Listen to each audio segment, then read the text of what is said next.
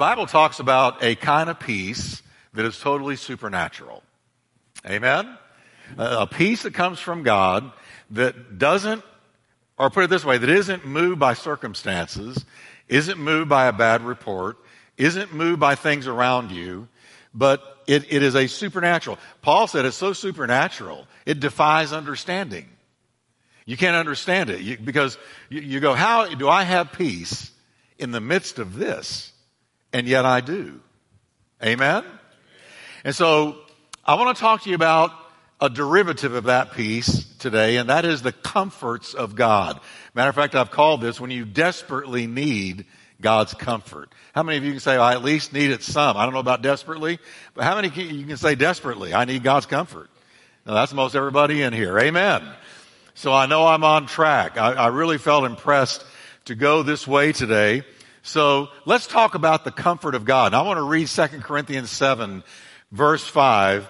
And I'm so thankful that the apostle Paul told the truth about what he was experiencing. He didn't, uh, he wasn't afraid to tell you if he had fear. He wasn't worried about telling you that he was down, that he was beaten down. Uh, he, he, told the truth about what he went through. Now, he was very transparent, and I'm glad of that. We're going to read some of that right now. It says, Paul says, when we came into Macedonia, we had no rest, but we were harassed at every turn. Anybody ever feel that way? Harassed at every turn? All right. Conflicts on the outside, fears within. Everybody say, but God, who comforts the downcast, comforted us by the coming of Titus. Amen. Lord, thank you for your blessing today on the Word of God. I pray you will use it, minister through it. And Lord, help us to access the comforts of God as a way of life in Jesus' name. Amen. Tell your neighbor the comforts of God, the comforts of God, comforts of God. Now, I want to talk to you about how God comforts his children in trying times. And uh, we're living in times that are trying right now. Can I have an amen? We're living in very trying times. I've lived my whole life in America. I can't remember more stressful times uh, in America as a nation than what we're experiencing right now. Uh, uncertainty, danger, uh, increasing persecution out there. If you're a believer and you're taking a real stand for Christ, uh, and you're standing up for His Word, His principles, His values, His morals. I'm telling you, there's a, there is a growing persecution, a growing resistance to that. The Bible already told us if you live godly in Christ Jesus, you will suffer persecution. So, as Jesus predicted in Matthew 24, Luke 21, and Mark 13, in all three of those gospels, he predicted that before his return, we would see a series of signs that would be happening increasingly, often, with increasing intensity, like a woman in travail with a child. The birth pains get closer and closer and more and more intense before that child is born. Jesus said these signs are going to get closer and closer together with greater frequency and greater intensity before the birth of a brand new world the return of Christ. He said, You're going to see earthquakes in many places. You're going to see plagues and pe- I'm getting feedback here, guys. Thank you. Plagues and pestilence. All right, we're in that right now. The, the COVID pandemic, wars and violence. He said, You're going to see perplexity among the nations. The nations are going to be in perplexity around you. The, the whole nations are not going to know what to do, where to turn, how to handle what is coming upon the world perplexity of nations. Jesus even predicted that men's hearts would be failing them for fear of what is coming upon the world. Literally, men would be having heart attacks looking at what is coming upon the world. But, notice that verse said, but God. Because for God's people, there's a place of comfort and peace in the eye of the storm. Jesus said that's what the world is going to be experiencing, but it is not the will of God that we have heart attacks. It's not the will of God that we are filled with fear. No, it's the will of God that we be comforted and we walk in supernatural peace. That's the will of God. Now, now, did you know that God is described as many things in the Bible? It says God is love. Um, God is omnipotent. He's omniscient. He's omnipresent. He's everywhere at once. He's all powerful. He's all knowing. We know a lot of things about God, but the Bible says He's also the God of all comfort. He's the God of comfort. Blessed be the God and the Father of our Lord Jesus Christ, the Father of mercies and the God of all comfort. 2 Corinthians 1 3. Amen. He reaches down, God reaches down into our struggles and troubles, and He comforts us in a supernatural way where we shouldn't be comforted, but we are. What am I doing having peace? But I do. Because all around me is a storm, and yet I have peace in the eye of the storm by the comforts of God. Now, let me give you a little Bible teaching here right now. Comfort is from a Greek word. And the Greek word is parakaleo. Now, follow me. I know that's Greek to you. But it's parakaleo. Let me break it up. It's a compound word. Para. Everybody say para. Means to draw near. That's the prefix. Para means to draw near. Kaleo means to call. So here's the idea behind the word comfort. It means that in times of trouble, in times of trial, in times of high stress, God calls us to himself by his comfort. Parakaleo. He calls us to himself by comforting us. He comes right alongside us and he comforts us in the middle of all of our troubles. It's a supernatural comfort. It's a supernatural peace. He encourages us. He strengthens us. He enters into our pain, our trouble, our struggle. He enters into it and he comforts us. He may not change the circumstances, but he changes what we're experiencing. And he gives us comfort. He consoles us. That, that means he comforts us in a time of grief. He comforts us in times of disappointment. He alleviates our grief after a great loss. That's the comforts of God. It's supernatural. And that's something that He has for every one of His children. That is one of the things Jesus purchased for us on the cross. That not only will we go to heaven, but while we're on earth making this journey through earth, we would never go through this earth alone. We would never be in a battle alone. We would never be without the presence and the help and the comfort and the peace of God. Jesus said, I am with you always to the end of the world. I'm with you always until the end comes. I'm right there, parakaleo, with you, comforting you. Amen. How many of you are glad for the comfort of God? Can we thank the Lord? Amen. We just recently witnessed a terrible storm. I flew through part of it this week. We got went and got Cindy's daughter, uh, youngest daughter, married in Alabama.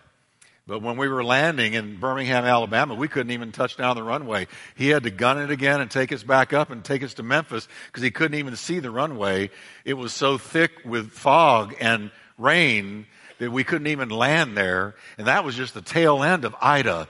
And Ida swept through states, northeastern states. It reached all the way up into northeastern states, New Jersey, New York and it wrought havoc everywhere that it went. And I saw one man who had lost his entire house by, a, by the flood, and he was interviewed on the news. And he said, You know, I lost my home, but thank God, me and my family were spared. We will rebuild. Now, watch this. He consoled himself. How did he console himself? Well, I lost my house, but I didn't lose my life. I lost my house, but I didn't lose my wife and kids. We were kept safe. So since we didn't lose our lives, we will rebuild. He consoled himself. Now God comes to us after a storm, maybe a spiritual storm, and he consoles us with his promises and he brings comfort so that we are comforted and consoled in the midst of our troubles. You've been through a storm? Let me tell you, the God of all comfort is there. If you've been through a trial, you're going through one right now, the God of all comfort is there. And God wants you to experience and me to experience the comfort and peace of God no matter what is going on around us. He comforts and consoles us in times of loss, times of struggle, times of conflict, times of disappointment with His promises. Amen. And his comforts are always followed with the peace of God that passes all understanding. Be anxious for nothing. I'm going to quote this a little bit later too, but it's worth being quoted twice. Don't worry about anything, but in everything by prayer and supplication with thanksgiving. Bring your request to God and the peace of God, which passes all understanding, will watch guard over your hearts and minds through Jesus Christ. Peace, comfort, supernatural in the midst of a terrible storm. Amen. That's why Paul said, though we were harassed at every turn with conflicts on the outside, we were being persecuted on the outside, fears on the inside, God who comforts the downcast comforted us. Amen. Paul was able in the very worst of times, I want you to pay attention to this now. He was able, he knew how, in the very worst of times, to experience the comforts of God to the place that he said, you know what? Not only am I comforted, but I'm so comforted, I can rejoice in the midst of this. He rejoiced in all his tribulations. 2 Corinthians 7 4. Listen to this. I am greatly encouraged. In all of our troubles, my joy doesn't know any bounds. In all of my trouble, my joy is boundless. Well, that's supernatural. I don't know anybody that is full of joy when they're full of trouble. But Paul said, no, this is supernatural. God is a God of supernatural peace and comfort. Now, church, I believe, I'm going to shoot straight with you. I believe we're entering a season, some seasons in America that are going to be very difficult to bear, increasingly difficult. Um, I'm not a prophet. I'm not the son of a prophet, but I do read, I study, I read my Bible. I, I know what the Bible teaches me about um, what is coming and how to bear it, how to walk through it. The, the Bible is my prophet.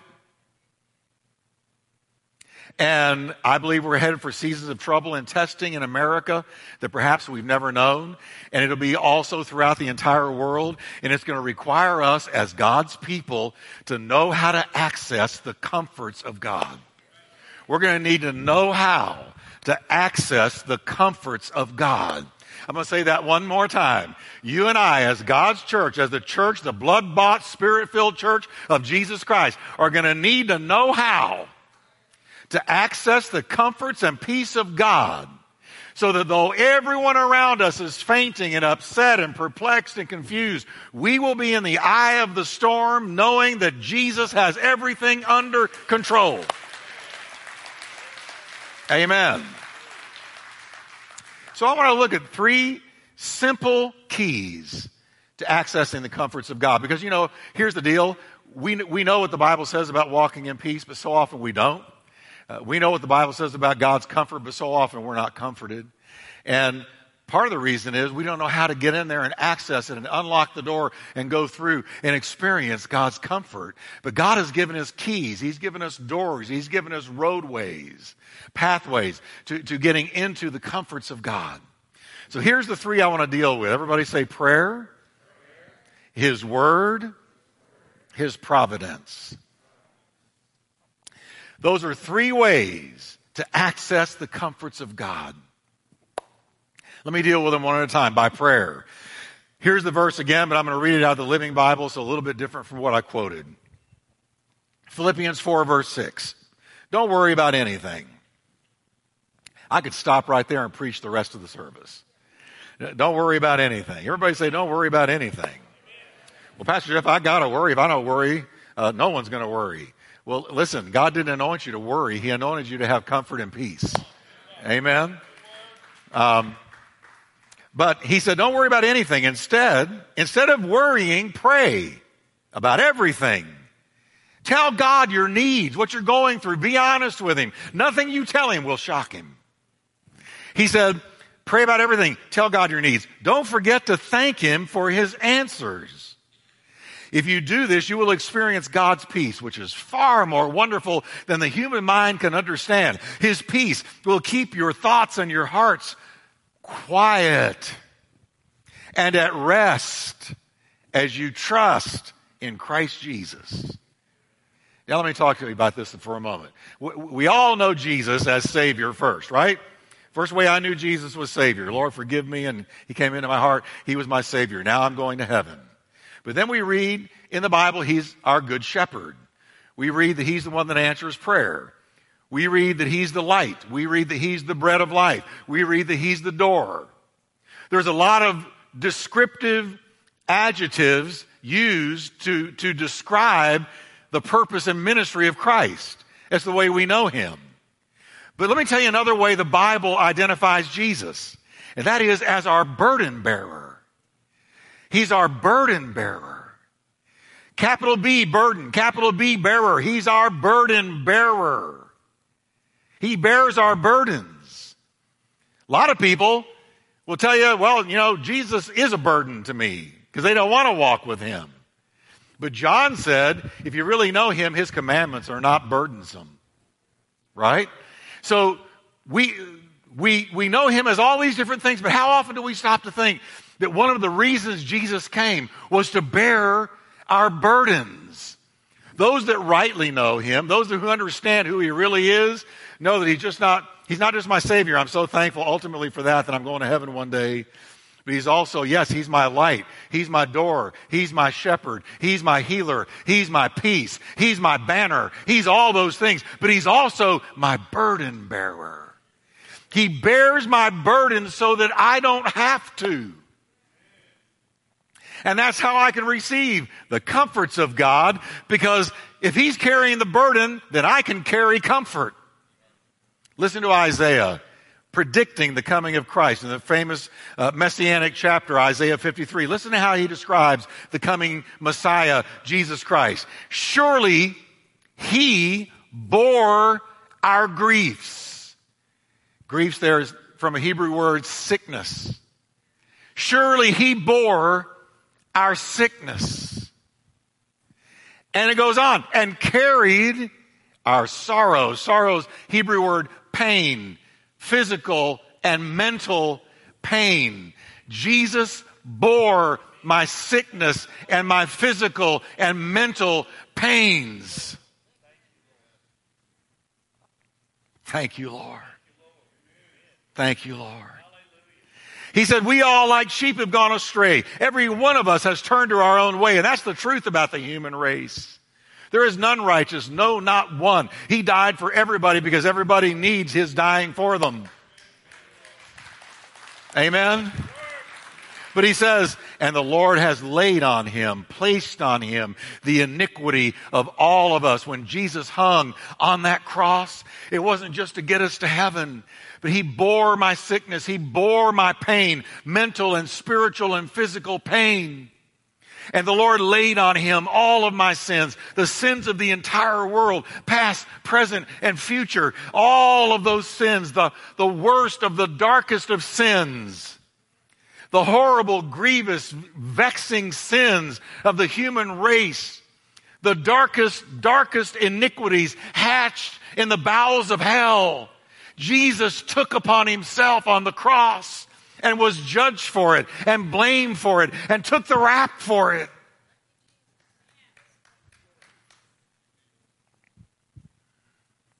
Isaiah is telling us that the Messiah would not only take our iniquities onto himself on the cross, but he would lift and carry our heavy burdens. There's an old song. Maybe you've heard this song. Glory, it's simple, but it's true. Glory, glory, hallelujah. Since I laid my burdens down. Glory, glory, hallelujah.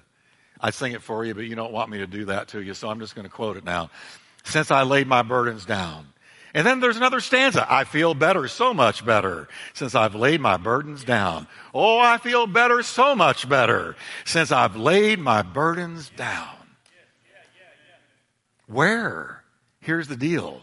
You can be as saved as the day is long. But if you don't know how to access the comforts of God by praying your burdens onto Him, then you'll get to heaven one day, yeah, but it's going to be after a whole lot more trouble than you ever needed to experience because you didn't access the comforts of God. We need to know how to access the comforts of God, and we do it by prayer. In the place of prayer, we give to Him our burdens to carry. We unload the stresses of life onto Him.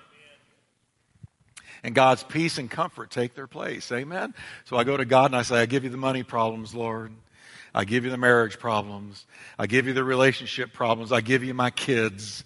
I give you these temptations. I give you this report from the doctor. I, I give you this. I, I give you every burden. You got to know he came to take that off of you and carry it on his own shoulders so that you can experience right then a divine trade off. He gets my stress and I get his peace and his comfort.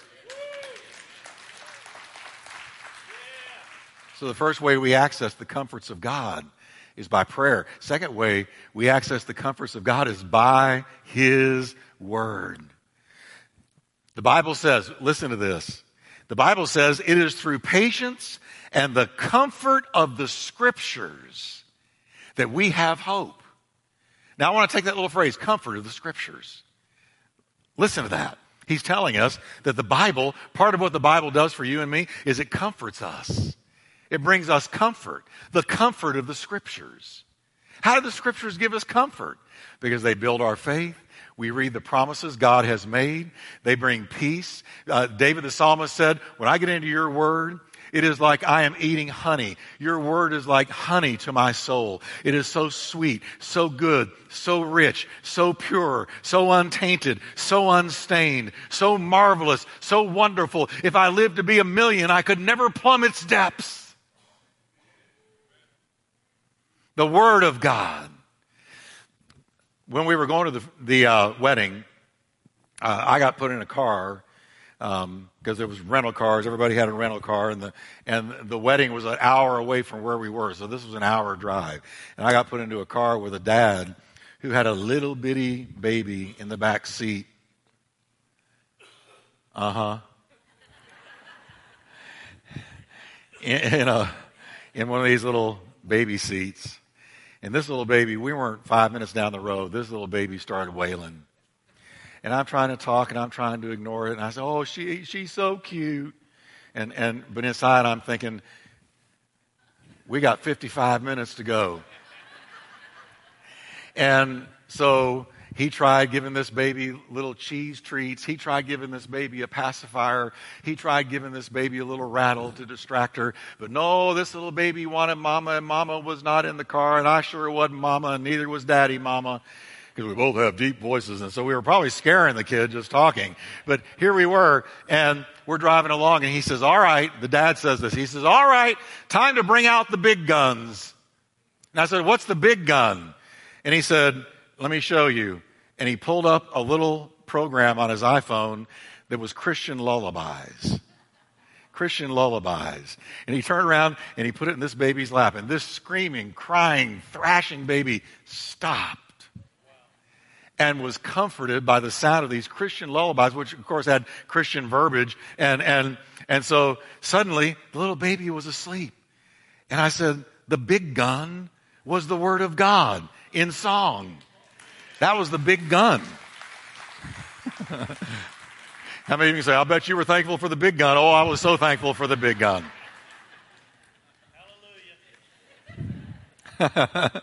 Hallelujah. But that's the, that's the effect that the Word of God has on the anxious soul. And anytime you open up the Word of God, you've opened up the big gun. Amen? The big gun. For, I've read these verses. I'm going to read a few to you that I've gone to for comfort all throughout my Christian journey.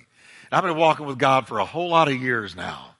Now watch this. Psalms 94, 19. When my anxious thoughts multiply within me, that is when I start worrying and fretting and fearing, your comfort delights my soul. And I just read that verse when I'm feeling tight or worrisome or whatever. Isaiah 51 verse 12. I, says God, even I am he who comforts you. Who are you that you're afraid of man who dies and of the son of man who is made like grass? Isaiah 66 verse 13. As one whom his mother comforts, so I will comfort you. And you will be comforted in Jerusalem.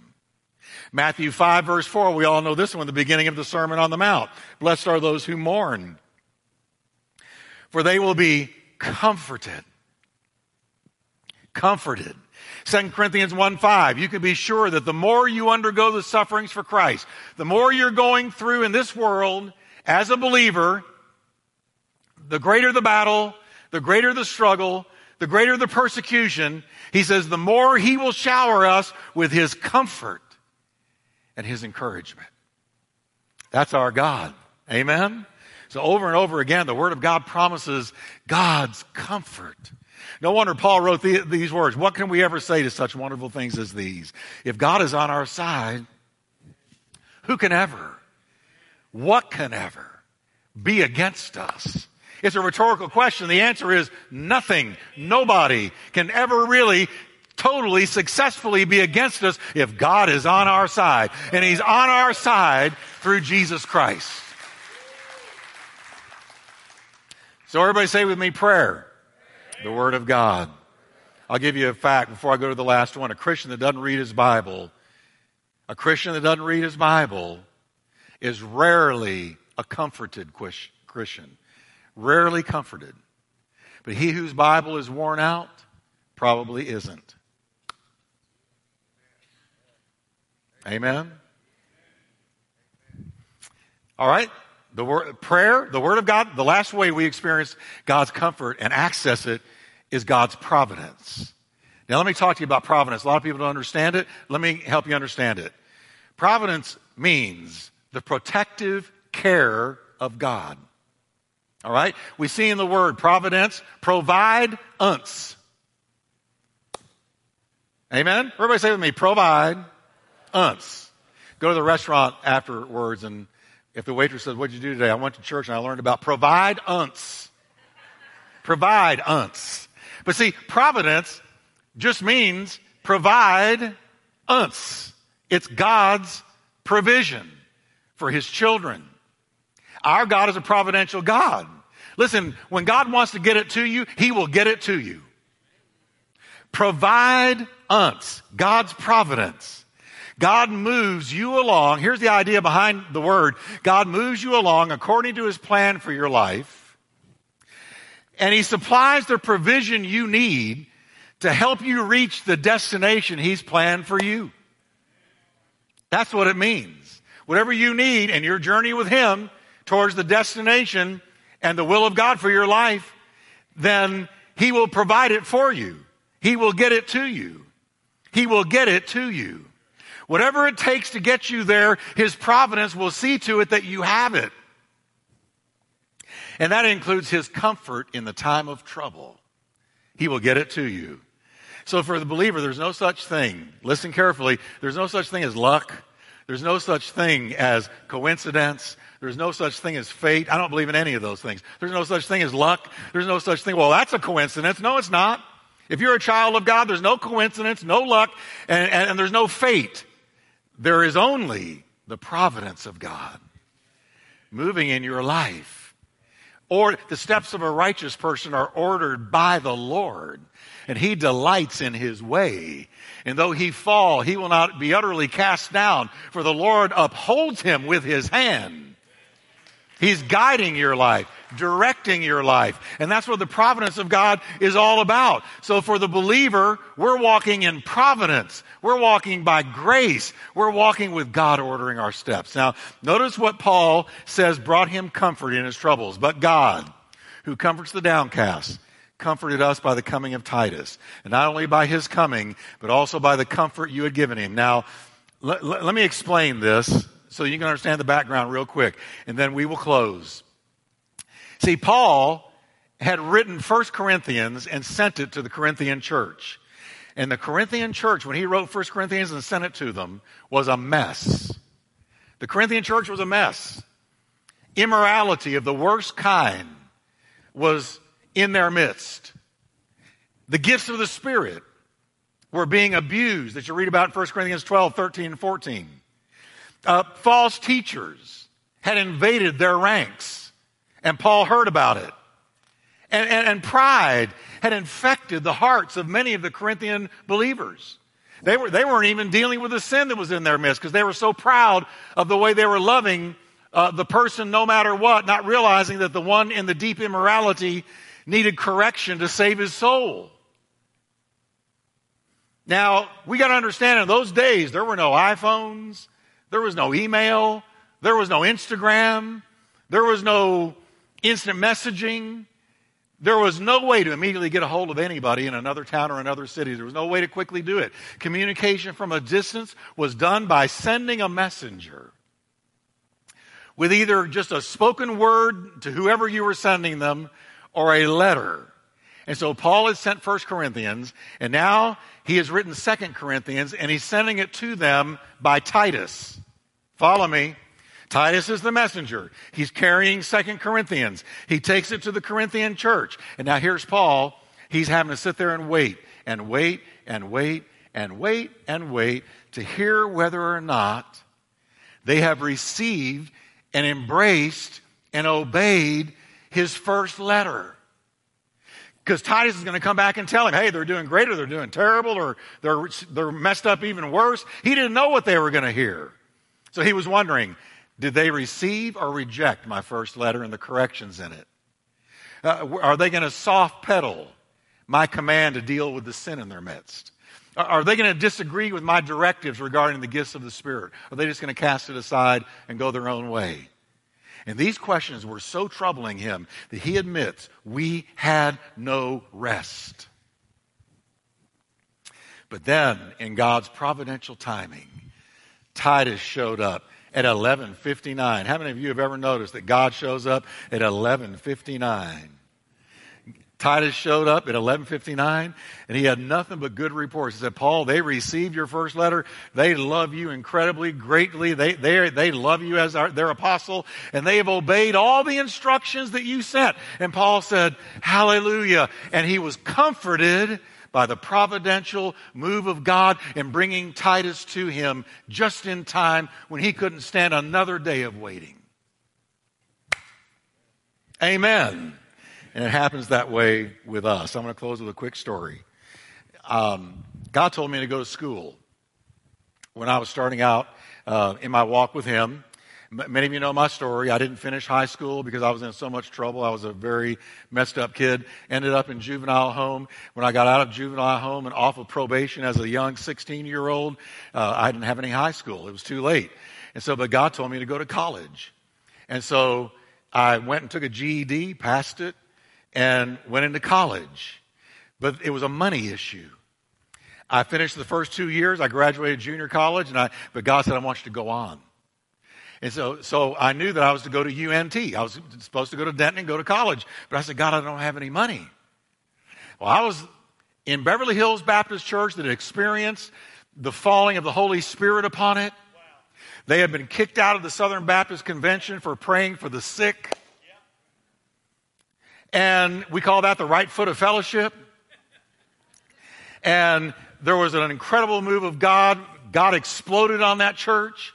We ended up having to leave the, little building we were in that uh, seated at most 800 people, and we moved to a 4,000 seat Bronco Bowl auditorium, and that was packed. And I had the college and career under me. I had 500 college and career students under my ministry. 500 of them. Amen. It was a bunch of them. And I thought, wow, I'm blown and going, forget college. I don't want to go to college. And the pastor called me in one day. And he told me something I didn't want to hear. He said, Jeff, I want you to go back to college. I said, oh, no, no, no, no. I'm going to take the world. Look what's happening. I got 500 kids under me. C- come on. Don't, please don't say that to me. I rebuke this in the name of Jesus. I thought on the inside. He said, no, I really believe that you're supposed to go finish. And I said, Pastor, I don't have any money. I'm telling you the truth. He said, God told me to pay your way. And if you tell anybody, the checks will stop.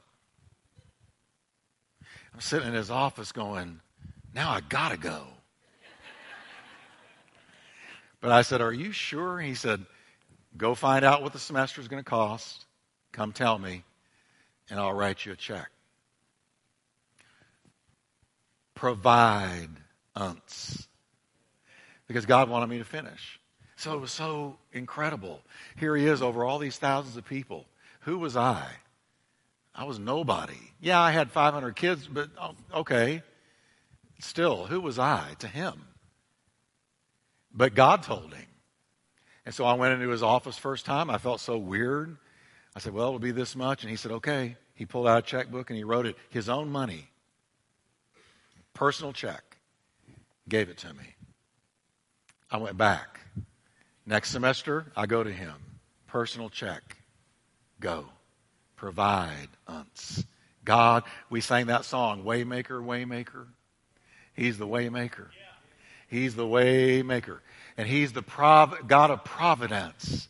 And isn't that the way that it works? See, the providential hand of God is all over you. Sometimes you don't see it.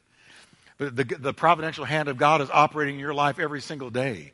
He, because He's providential over His children. He's providential over His creation. He's providential over every step you take. Amen? Stand up with me, would you? So say with me prayer, the Word, and providence bring me the comforts of God. Yeah, the comforts of God. It so comforted me to walk out of there with the semester totally paid for, books and everything. And I finished and went on, got a master's, and went on and got a doctorate. But I could never, listen, I would never have done the last two if not for Pastor Morris Sheets. That was his name. Isn't God good? Let's lift our hands. Thank you, Lord, for the prayer that you've called us to. Thank you that you're our burden bearer and you carry our pain. You carry our sicknesses. You carry us in times of struggle. Thank you, Lord, for your precious word that brings us comfort from God. And thank you, Lord, for the providence of God, ordering our steps each and every day, moving in our life providentially, whether we see it or not, like the song said. Even though we don't see it, even though we don't feel it, you're moving providentially.